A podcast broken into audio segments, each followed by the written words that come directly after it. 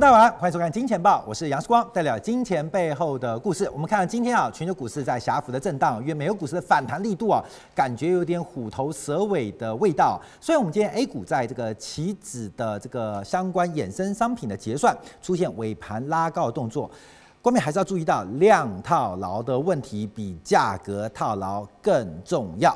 什么叫量套牢？因为我们知道月线呢、这个月的平均线二十天线，大概明天。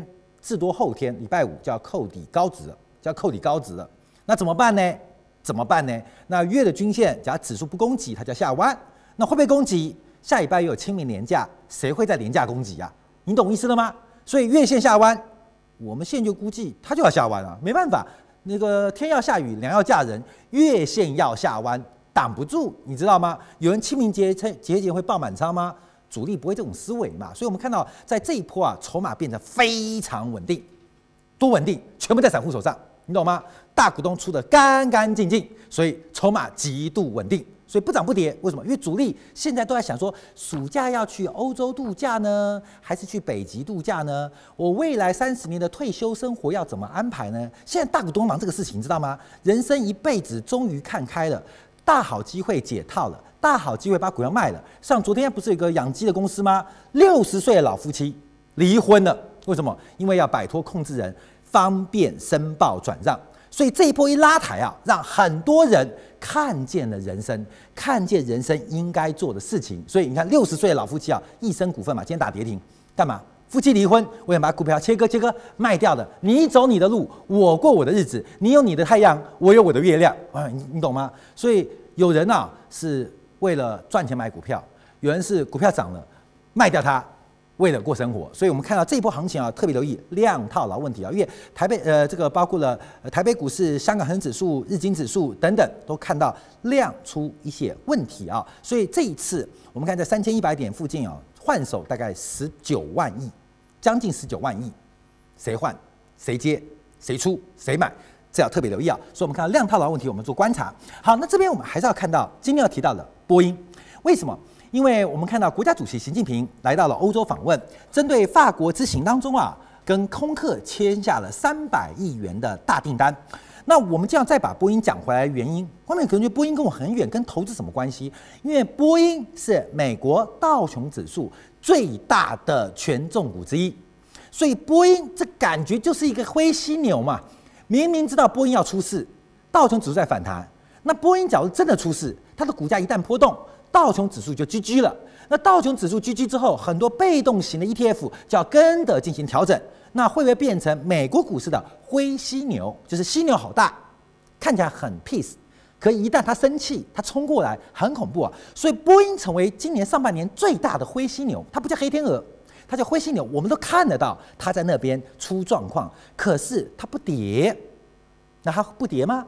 所以，我们今天要从啊，整个国家主席习近平先生来到了这个欧洲访问，针对这个客机的购买，还有民航总局针对这个七三七 MAX 系列啊，呃，停止发出适航证，会有什么样影响？甚至美国的几家波音七三七的重要使用航空公司都把七三七，你知道做什么事情吗？送到沙漠，等于是永久封存了。刚买的飞机就送到沙漠，准备做永久封存，但会不会永久不知道。可这个动作基本上。波音要出事，这我们要特别做观察。好，这第一段我们做解读啊。好，第二段要解读的是昨天美国公布了很多经济数据。第一个是消费者信心指数出现一个非常大的滑坡，就我们后面做观察啊。美国主要我们参考的消费者信心指数有 Conference Board 这个经济智商协会公布的信心指数，还有密西根大学跟路透合作的这个消费者信心指数，有前有后，我们一并来分析。另外，美国的房地产的一个新屋的订单跟营建的许可都出现一个领先指标的下滑，这是我们在第二段关心美国。股市的一个发展。好，第三个观察的是有关于今天对市场上影响比较大的，就是对于新能源车的补贴方案，从原来针对车价来进行补贴，慢慢开始转为这个地方跟电力电价的补贴。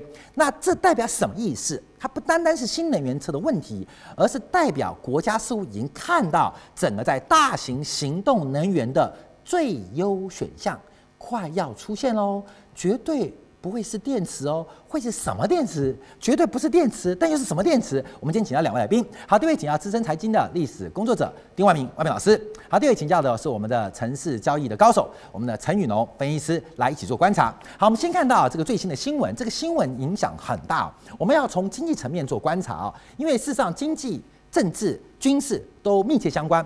昨天我们在后半段有提到，最近这个从康师傅跟统一的财报看到棕榈油的价格，那棕榈油价格的崩盘跟呃欧盟呃因为马来西亚跟印尼砍伐热带雨林，影响了生态，所以进行了一个惩治。所以马来西亚因为棕榈油的出口。被欧盟的环境的压力所惩罚，所以不爽了，所以他的战机购买要准备选择中国的枭龙式战机。所以，嗯，观众注意到，经济、贸易、政治，甚至连战机的选项，竟然是密不可分呢。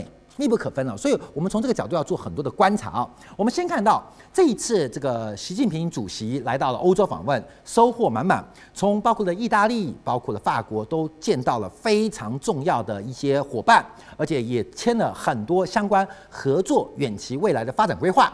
那最新的消息啊，是订单，这个三月二十五号，飞机制造商 Airbus 空中客车空客啊。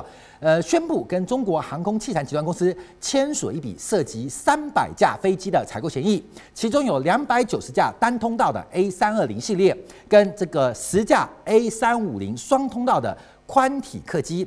那总合约的规模接近三百亿欧元人民币，人民币很重要，因为等我们要做比较，两千两百七十八亿，这是中国与空客到目前为止有史以来最大的单笔的飞机。采购订单，所以我们看空客股价，其实最近维持在历史高点附近做这个震荡啊。今年以来涨幅更是高达百分之三十八。那与此同时，我们看到国内这个主管航空器的这个民航局啊，暂停受理七三七 MAX 系列的适航证。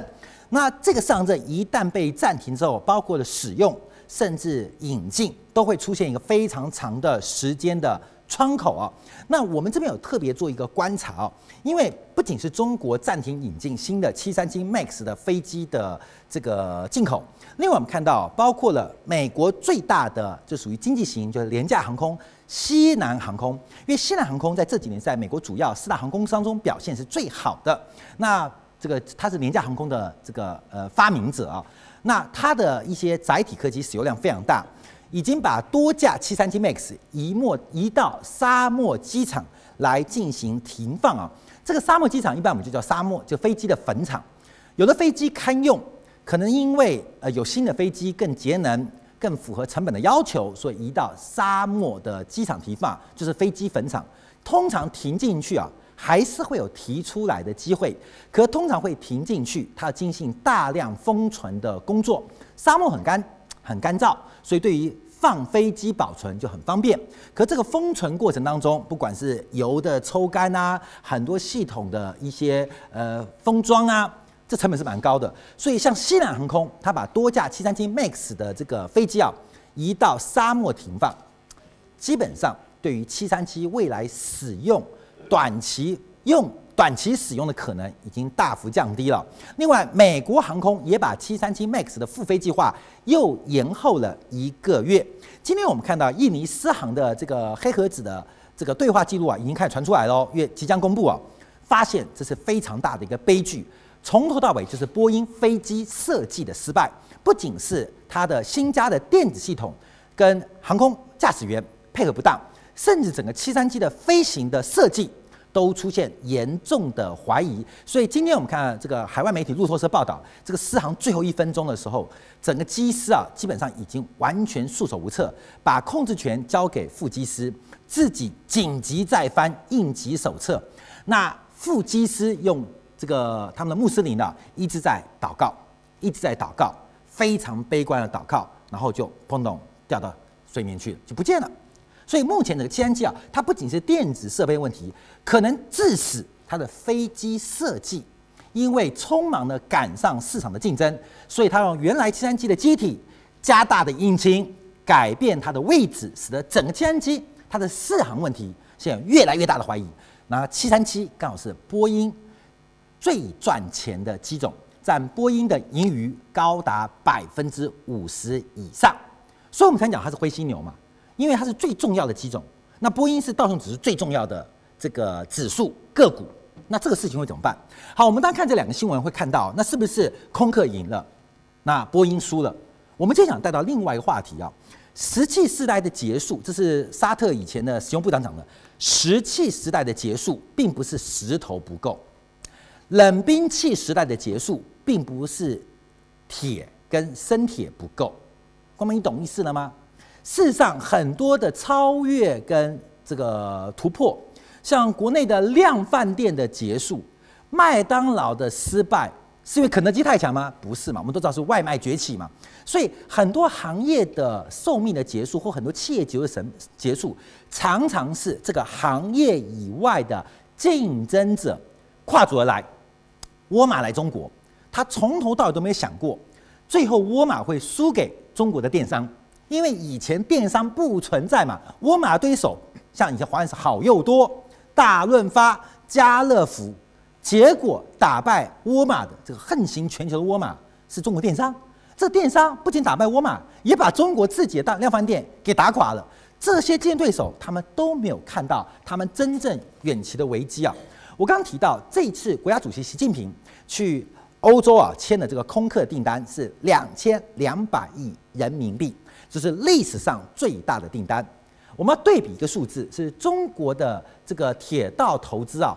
在今年预估要投资八千五百亿，你就要知道，真正在出行跟交通当中，可能会在单通道或是呃中短程打败波音的，可能不是空客，也可能不是中国商飞，你懂吗？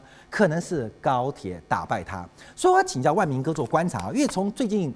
大家传很多，就京沪高铁要挂牌啊，京沪高铁的这个盈余啊，一百二十几个亿啊，基本上已经超过了国内的几家航空公司啊。那高铁的速度越来越快，我们知道飞机的巡航速度大概是七百七百公里，可高铁现在商业的速度是三百五，甚至要往四百四百五来靠近。所以其实从五百公里航程以内，高铁有碾压航空公司航空飞机的优势。现在说八百公里的航程，基本上高铁。也逐步蚕食鲸吞飞机的市场，甚至等到再提速到了四百、四百五的时候，连一千公里以上的长程的交通需求也会被高铁取代。所以，我们提到这次空客赢了吗？波音输了吗？会不会有另外一个超脱性的想法出现？所以，石器时代的结束并不是石头不够，冷兵器时代的结束并不是生铁不够。那航空器的压力，波音最大对手是中国商飞吗？是空客吗？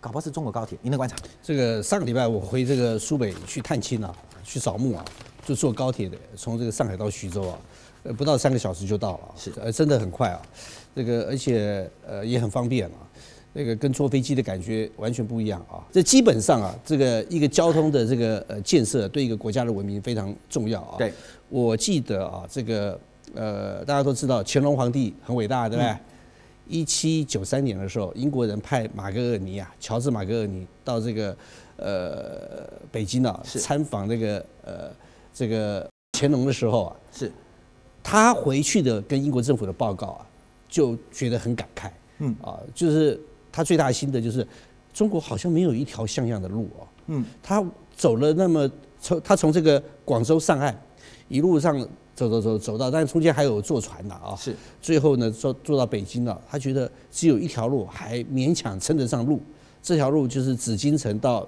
圆明园的这条路。是。啊，就那么石头路，就就那么这条路，他认为啊还可以称得上路。其他他觉得中国没有一条像样的路啊。你就可以发觉啊，在清朝三圣的末期啊，清初三圣的这个末期啊。中国这个国家基本上已经丧失了管理能力。由当时乔治马格尔尼啊回到英国去以后做的报告，你就可以看得出来啊。对。但是就是说，古时候嘛，哪有对马路有这么多要求？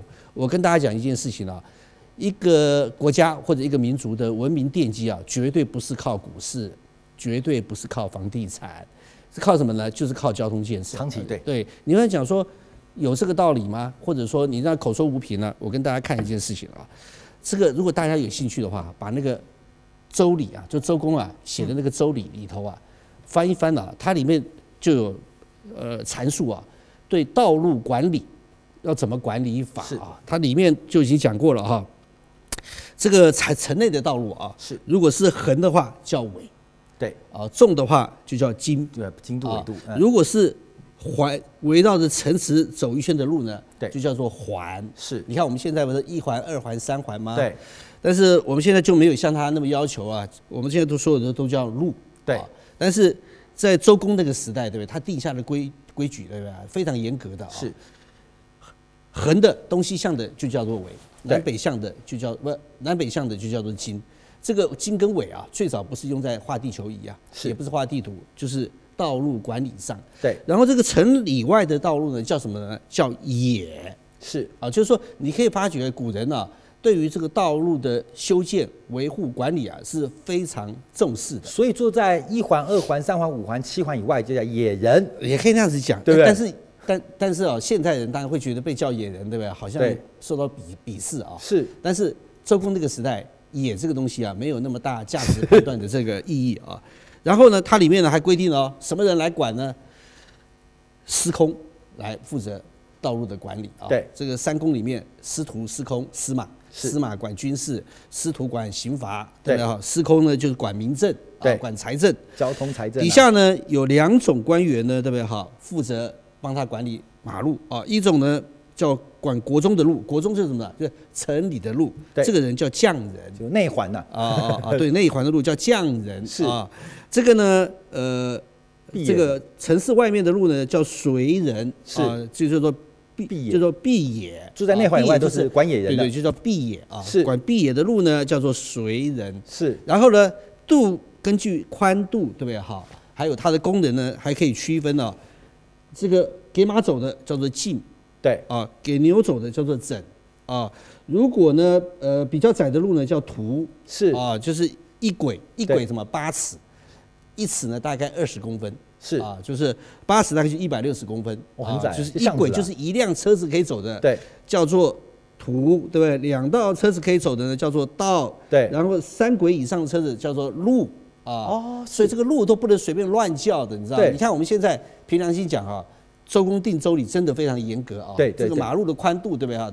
这个都可以决定这个路，所以周礼管得很宽的。我以为周礼就是祭拜的仪式啊，啊不不不不不不不不，吃饭请其实就是广泛的一个制度的规范，就周礼对。所以你就晓得，你看三千多年前啊，中国人就晓得路的这个管理非常非常。他的礼不是个人跟个人之间，对，而是全社会包括国家、社会所有的制度体制哦，对，就是说道路的管理啊，是被周公是认为是非常。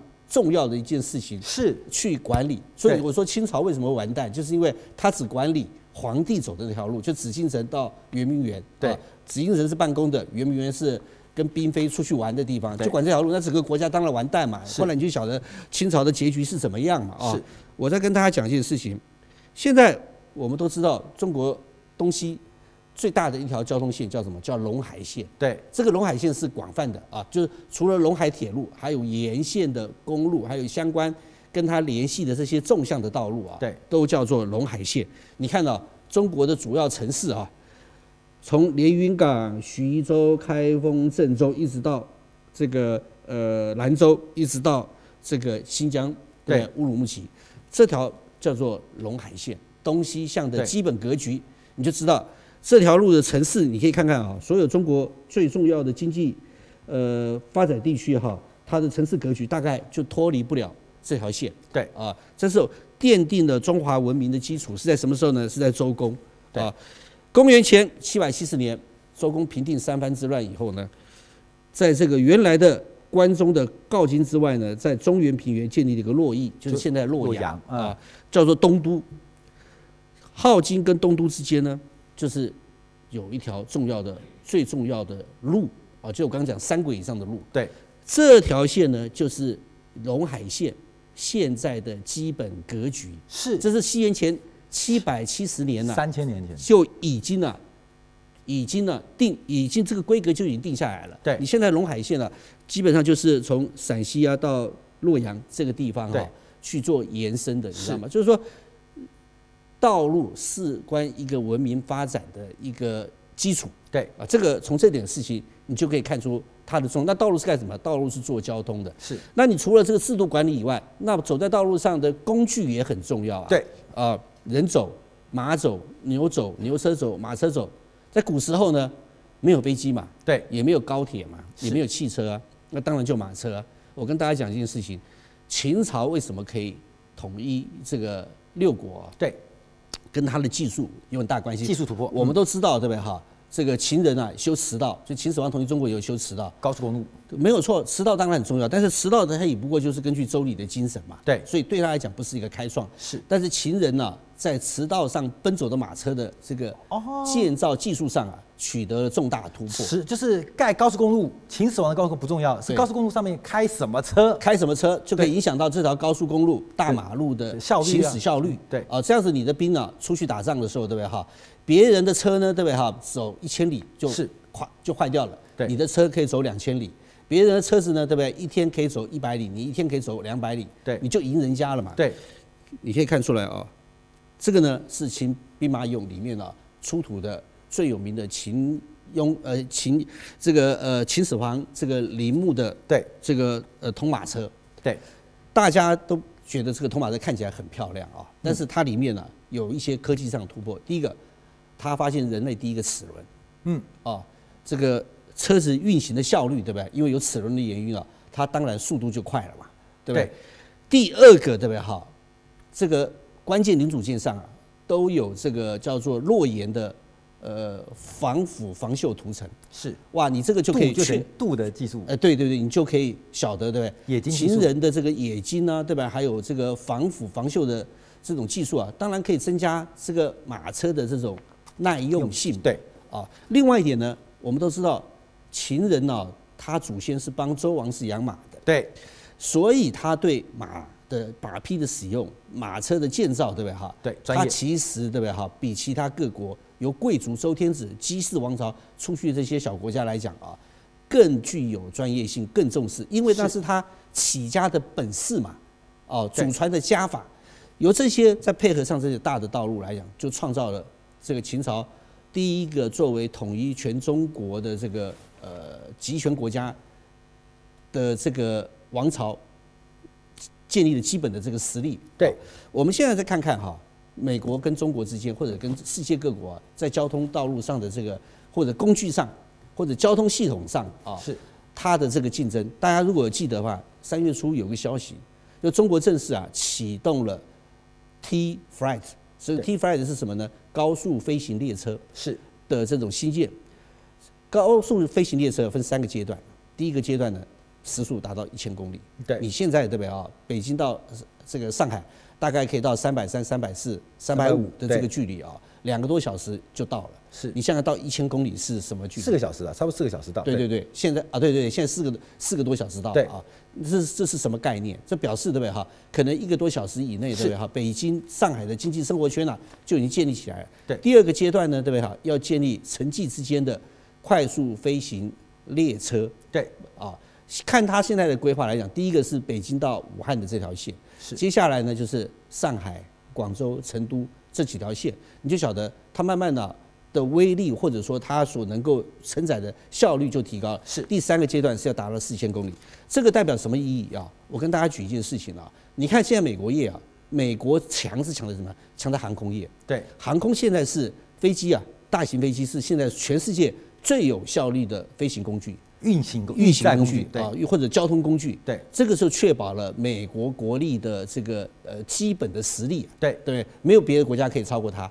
啊，要打仗的时候没关系，美国的长城运输机，对不对？对，马上可以把兵力，对不对啊？在短短的几天之内，全球投放到投放到全球，对不对？它可以全球布局，也可以全球投放。这表示背后有个什么？背后有一个载具，跟清楚有个载具嘛？对对，这个是中国比不上的，俄罗斯也比不上，现在所有国家都比不上。但是大家不要忘记一件事情了，这个航空器的发展啊，美国现在这个航空实力是建立在什么？建立在政府补助上。为什么？两次世界大战，对不对哈？美国政府花了那么多的钱，对不对哈？去去这个建飞呃，去造飞机，是培植的这些航空工业的这个实力。比如说，波音最有名的就是 B 二十九轰炸机嘛，是在这个广岛投下原子弹，对，也是全世界第一个有这个舱压的这种飞行器，是啊。那用在民用上，它当然就非常的这个好用。但是接下来你会发觉一件事情啊，美国的交通系统啊，是接下来革命几乎停滞了。对，从第二次世界大战以后到现在，天空就是飞机，路上就是汽车。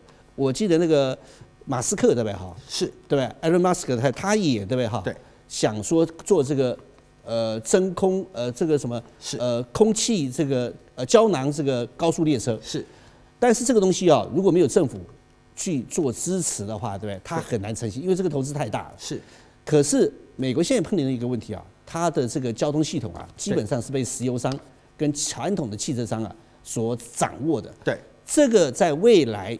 未来啊，就是二十一世纪后以后的这种全球或人类交通工具的这种竞争上啊，是可能啊会影响到未来全球这个国家这个实力的这种消长啊。对，这个是值得大家去关切的。好，关面，我们当然知道这个来到中国一定要坐中国高铁，因为中国最有效率的展现就在高铁身上。时光每次出去玩坐高铁。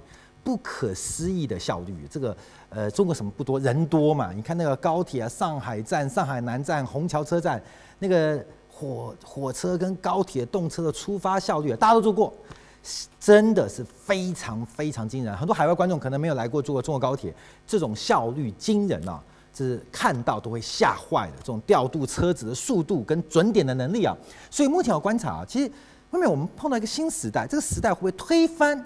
航空器，航空器从主角变成配角的可能。这一次七三七的意外是代表航空器在民用当中科技极致遇到的障碍。